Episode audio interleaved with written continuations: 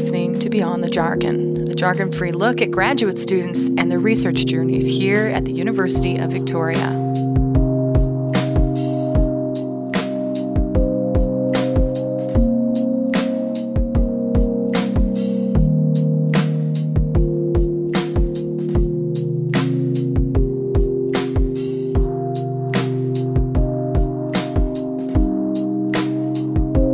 Beyond the Jargon. I'm your host today, Liz MacArthur. Joining me in the studio is Neil Vallance, who's completing his PhD in law here at the University of Victoria. Thank you for joining me today. You're very welcome. PhD in law could mean a lot of things. What does it mean for you? What is the focus of your uh, degree? They have a program, uh, Law and Society, so that it's not black letter law. I'm not learning the finer points of evidence or criminal law. Mm-hmm. Uh, I'm studying uh, legal history, specifically colonial legal history.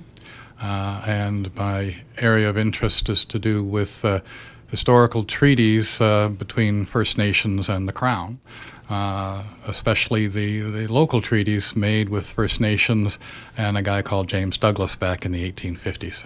Why are you particularly drawn to this? How did you start uh, researching this? Well, it's uh, I had the opportunity to get some work for specific claims branch of Indian Affairs back in 1999.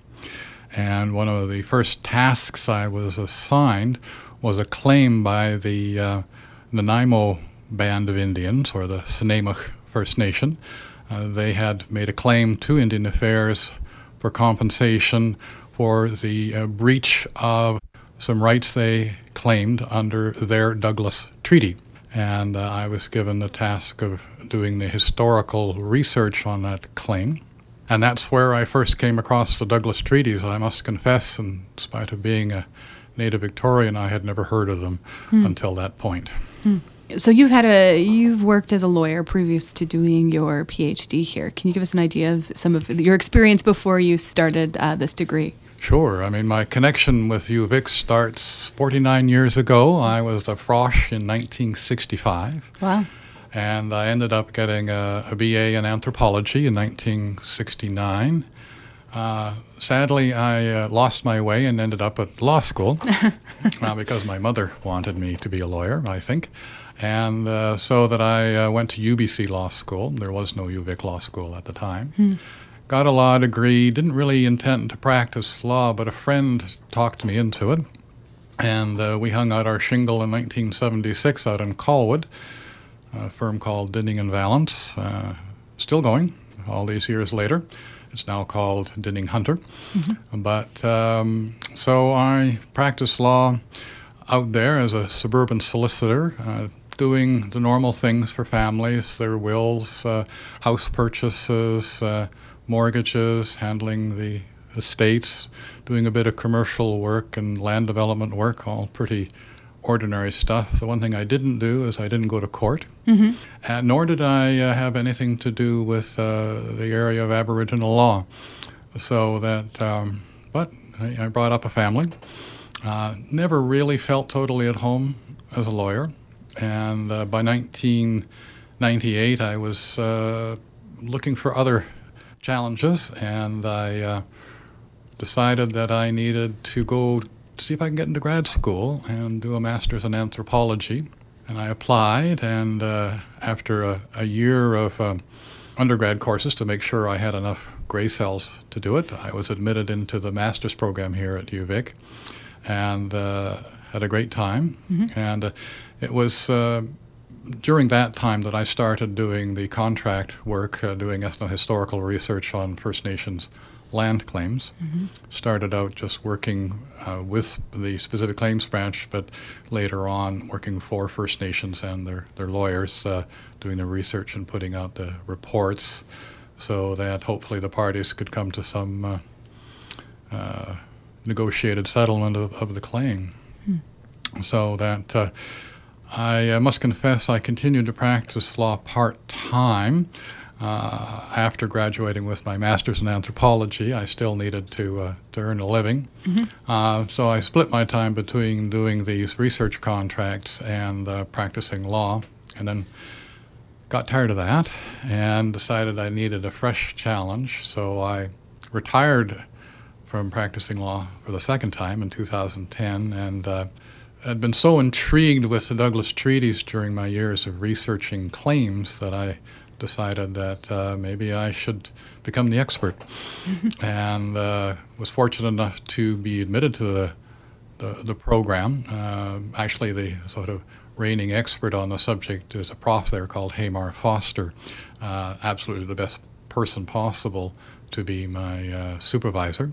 And uh, then I have a co supervisor outside of law in history, uh, Dr. John Lutz, who's also very knowledgeable. So I kind of have a dream team, and it's been great fun.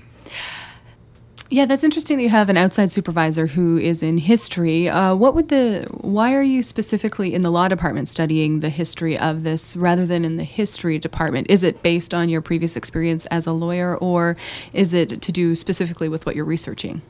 I think that it's um, legal history is uh, uh, quite different from straight up history, mm-hmm. Uh, in that uh, it's partly to do with the history of law and uh, so that it um, requires, I think, a knowledge of the law that is not present in the kind of training you get within a history department. Um, I'm not a trained historian, though, so that's, I think, why I have a historian mm-hmm. to help me with the historiography aspect of things. Um, so that it's a, the whole Law and Society program is intended to be interdisciplinary, and that's why you always have to have a, an outside supervisor and uh, mine is, has a deeply historical bent to it, so it was appropriate for John to, to be that person. Hmm. Let's talk a bit about what you're looking at with the Douglas treaties. Um, they are something that has, I think, caused confusion with when it comes to present day land disputes and things like that. Mm-hmm. Um, with them specifically, are you looking at the wording of the documents? Are you looking at like long-term implications to the present day? How how are you approaching this, and what are you studying? The starting point traditionally has been the, the written documents. There's 14 of them, basically one page each, virtually identical, and uh, they um, are interesting, but that's not the focus of my research. In fact, I'm sort of uh, problematizing the written versions, pointing out all sorts of uh, uh difficulties uh, that they don't necessarily represent the agreement of the parties at the time. So that uh, one of the epiphanies I've had was realizing that there are accounts in the archival record of First Nations participants attempting to explain to white audiences their understanding of what was agreed at those meetings. Mm. Uh, I think what I'm doing uh, uh, that's unique is taking them seriously and proposing them as an equal alternate narrative as to what happened at the treaty meetings and if you start, as I do, from the First Nations perspective, you end up at a very different understanding of what the treaties are all about. Mm-hmm. Um, the First Nations accounts of what happened surrounding the treaties are they um, were they oral uh, accounts that were then written down by someone? And how did you how do you find them or where are they recorded? basically. Um, well, they're they're interesting. There's four accounts given by three people and uh, they are uh, one of them, the oldest one, was a testimony given by a, a, a Nanaimo elder by the name of Dick Wocum. Uh, he was able to tell his story in 1913 when something called the Royal Commission on Indian Affairs toured around the province asking uh, First Nations people uh, about their reserves and whether there was enough land or whether there was too much land and uh, they could be made even smaller. Mm. And so that uh, certainly the commissioners did not want the uh, band members to talk about treaties. They were to talk about other things. But Dick Wocum was having none of that. He basically brought them up and uh, a very interesting conversation took place where he basically said that, uh, yes, they entered into a treaty with uh, uh, James Douglas, but that they did not agree to sell their land. that the nature of the agreement was to uh, regularize the uh, arrangements that were already in existence for a coal mine that the Hudson's Bay Company was operating there to you know, establish royalties. That was his understanding of what happened. Uh, so that record is sitting around and uh, in the archival record. It's known, but nobody's really taken it off and dusted it off and uh, analyzed it. So, and then the uh, the other one uh, to do with Nanaimo an elderly couple, Joe and Jenny Wise, who uh, gave an interview to a journalist, Beryl Cryer, in 1934, and an article appeared in the, uh, the Daily Colonist. Um, and she was interviewing them about their recollections of early days. And uh, Dick Woolcombe was the son of the chief who was uh, representing his people at the meeting with James Douglas in 1854. Uh, Joe was maybe 12 or 13 at the time, but remembers well what went on.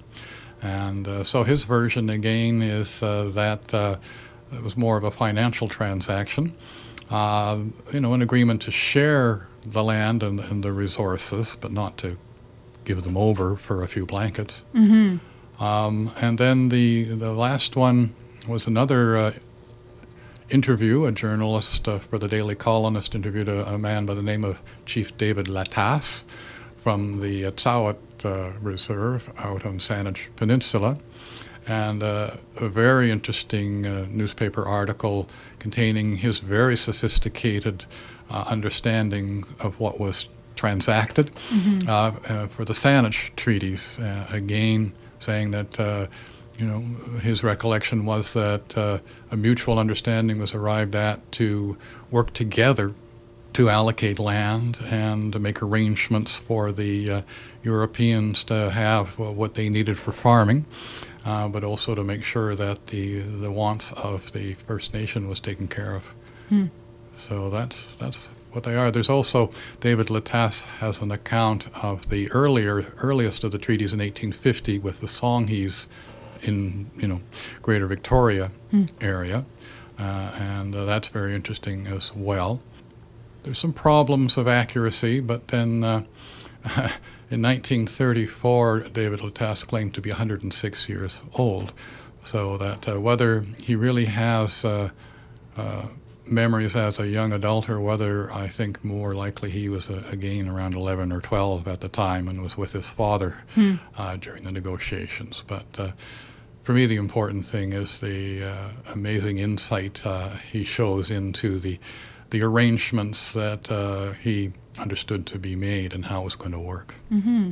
Um, and then just so that we can contrast this to the understand, I guess maybe a more a mainstream understanding of the Douglas treaties, mm-hmm. is that the First Nations were given a document from James Douglas and asked to sign, and then that was understood as selling their land. Is that right?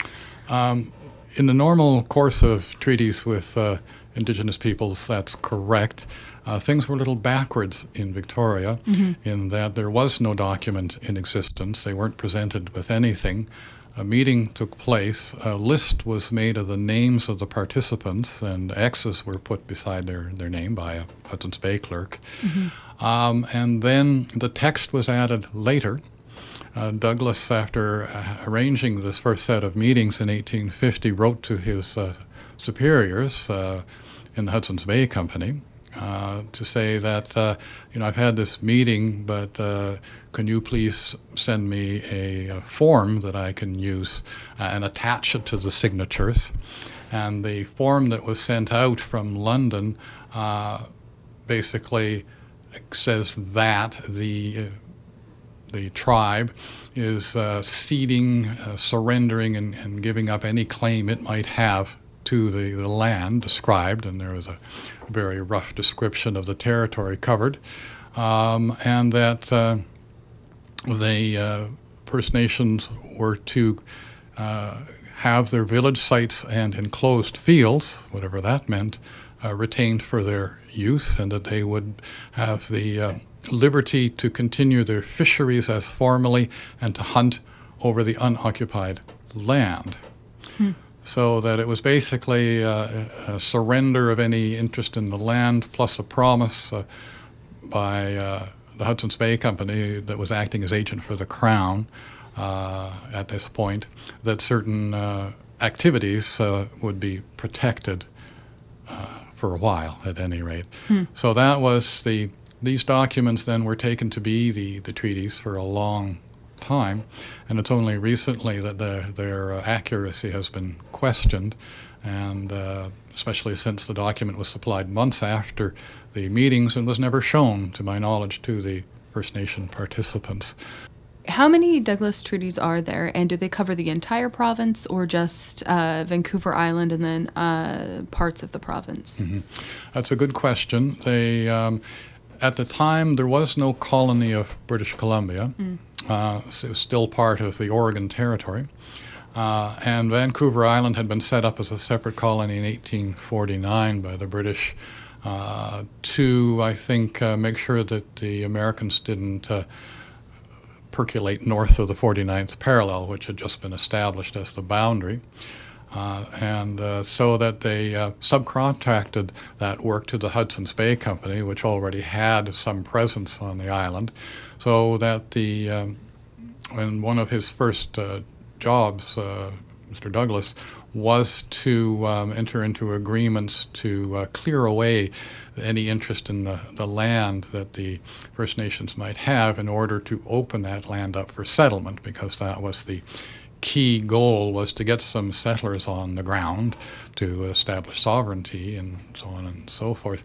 So that there, the treaties um, really only cover Greater Victoria, so that's the city of Victoria and the Esquimalt and Sooke and Saanich Peninsula, um, Beecher Bay, in sort of uh, that area there, um, and then up at Nanaimo, so that the land in between, that's Cowichan and Chemainus, is not covered by a treaty. Hmm. Uh, they wanted to um, negotiate one, but it never quite happened.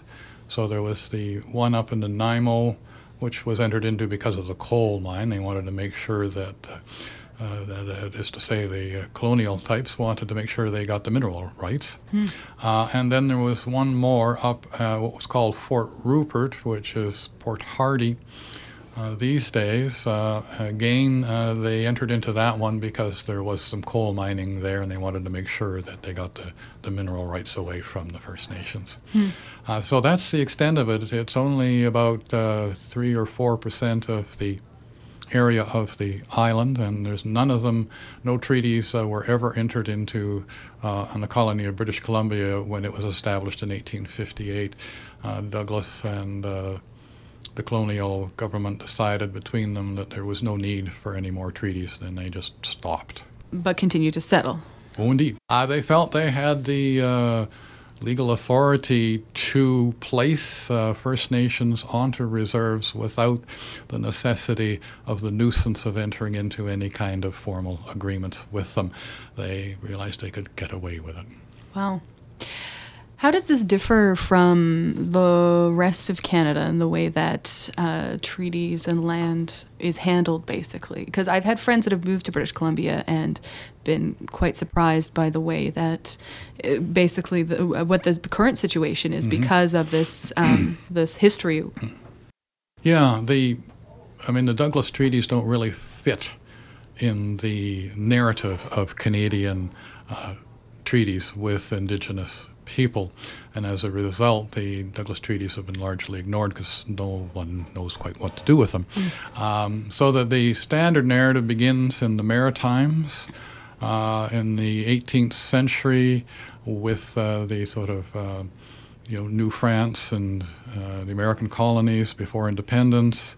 There were some what they call peace and goodwill treaties entered into with the indigenous people in uh, Nova Scotia and New Brunswick, the Micmac, Mi'kmaq, and uh, so that uh, those were the earliest ones. They weren't on the face of it to do with ceding land. They were about uh, making arrangements to not uh, uh, harm each other and to encourage trade. Hmm.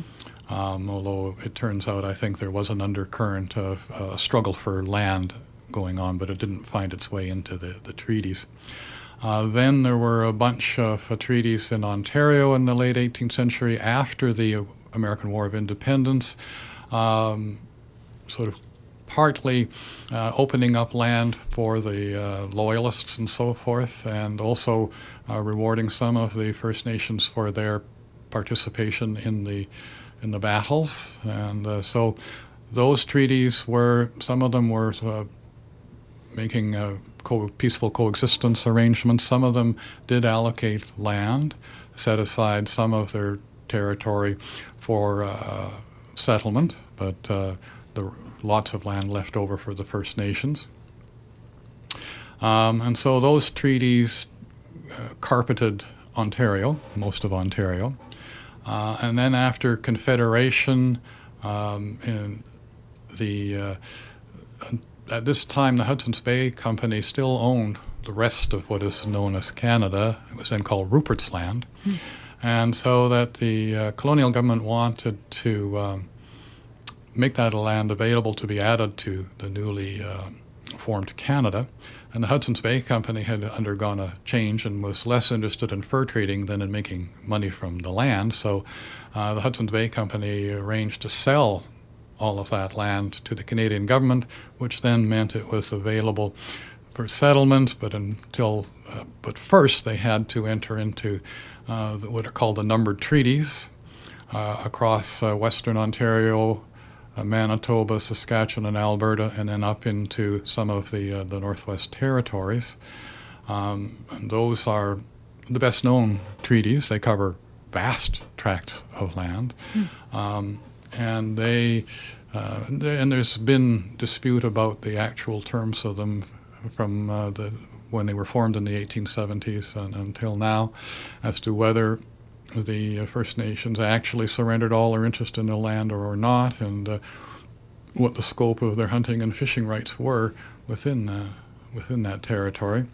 So that's the sort of flow of time from east to west. Uh, but the, the Douglas treaties kind of happened in the middle on their own as a mm. kind of outliers on the Pacific, and they're they weren't uh, didn't involve the uh, colonial government or the Canadian government. They were basically um, uh, delegated to the Hudson's Bay Company as agent to do, mm-hmm. so that uh, they're kind of orphans, and uh, it's therefore one of my tasks is to try and fit them into a bigger picture. In order to do that, I've needed to kind of develop a different structure that where they do fit as opposed to where they don't. Uh, and one of my goals is to kind of recategorize the Canadian treaties hmm. instead of just peace and goodwill. Uh, trade and, and cession of land. That's extremely colonial, a way of describing them. So, having looked at the First Nation understandings through the archival records, I'm hoping to come up with a better terminology that is uh, more useful in terms of understanding what might have actually been the nature of those arrangements. Mm-hmm. So you want to recategorize and talk about a new language when talking about these treaties. Are there larger implications you think about about this kind of research? And I mean, this actually affects people's you know lives and um, and what's going on politically and socially today. Are you thinking about um, possible outcomes from what you're studying here? Mm-hmm.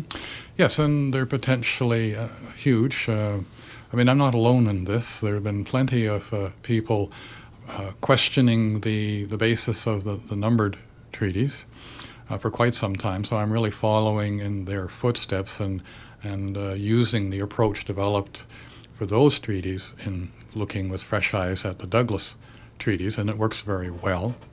And uh, so that uh, I'm not denying, you know, that there are treaties, but just sort of saying that there is an alternate counter narrative of what went on, which has been largely ignored, and that the uh, I mean, there's a whole history of, of legal cases uh, mounted by First Nations to try and sort out what their rights under these treaties are, and they have, to a large extent, uh, been the decisions have been based on the, the official record, the, the written documents, and the official correspondence surrounding them. Um, some of the cases, uh, the, the, plaintiff First Nations have attempted to prove their claims by the use of oral histories and oral traditions. Uh, and that has not been very successful because our court system, one of its fundamental principles is uh, the uh, rules of evidence and what counts as evidence and what should receive weight as evidence and what shouldn't. And it's almost impossible for our court system to give full uh, weight to oral traditions. They just don't fit within the rules of evidence. So that's really not worked out well. So my little idea is to uh, seek out the um, First Nation statements that are in the archival record that are hopefully contemporaneous reports in newspapers and prairies and so forth. Uh, there were journalists who were writing things down and transcribing some of the speeches of the First Nation participants. Mm. Uh, also, um, First Nations people have long memories, and some of them had long lives, and they lived long enough that their stories of what went on were of interest enough to be uh, in, uh, you know, uh, newspaper accounts. So these are much later, but at least they are first person mm-hmm. accounts so that they don't uh, fall into the problem of being hearsay. They're mm-hmm. actually eyewitness accounts, so they're, they're good evidence. Uh, there just aren't many of them, and they're, they're quite fragmentary.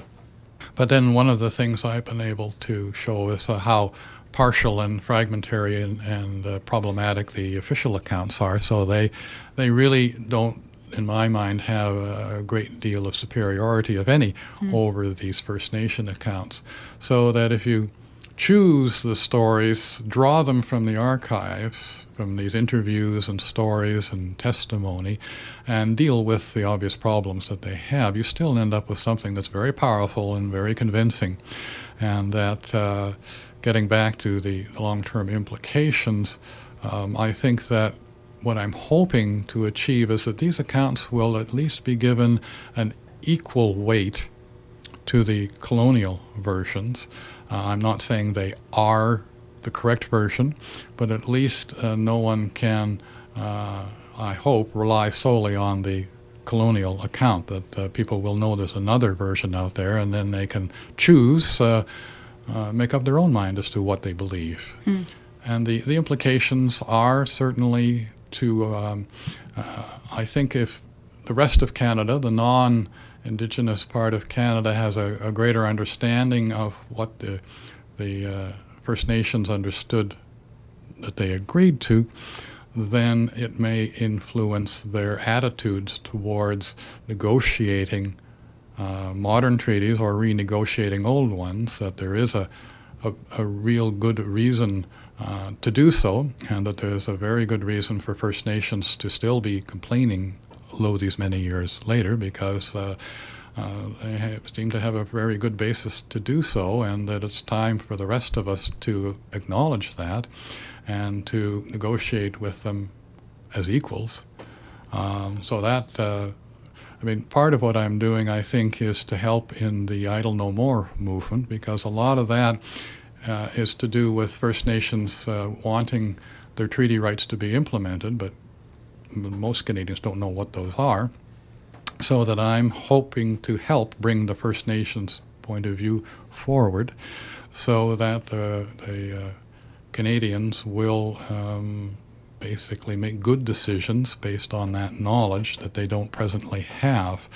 Um, so I'm not trying to destabilize everything, uh, and, and, it's certainly not about uh, threatening people's homes and their, their title to their land. It's really an acknowledgement that uh, our old understanding is probably uh, very imperfect and that we need to take into account these other points of view and come up with something that works for both sides. Hmm. I can see we're out of time. Unfortunately, it's gone by very quickly today. Um, Thank you so much for coming in and talking about your research. I'm always glad to do that. I intend to do it more. And how, how long will you be? Uh, will it be? Uh, sorry, how long do you have left completing your PhD? um, I'm hoping to uh, have my uh, draft done in. Um, it's a bit of a movable target, but mm. maybe June, and hope to defend in maybe September, October, something like that, and convocate in uh, the spring of 2015 on the 50th anniversary of my first association with UVic. Well, good luck and congratulations on getting this far. yeah. Thank you for listening to Beyond the Jargon. If you want to listen again, visit our website, cfuv.uvic.ca. The music you heard today is from Solar Mass Collective Volume 2, the song BOC by Kimchi Kitty.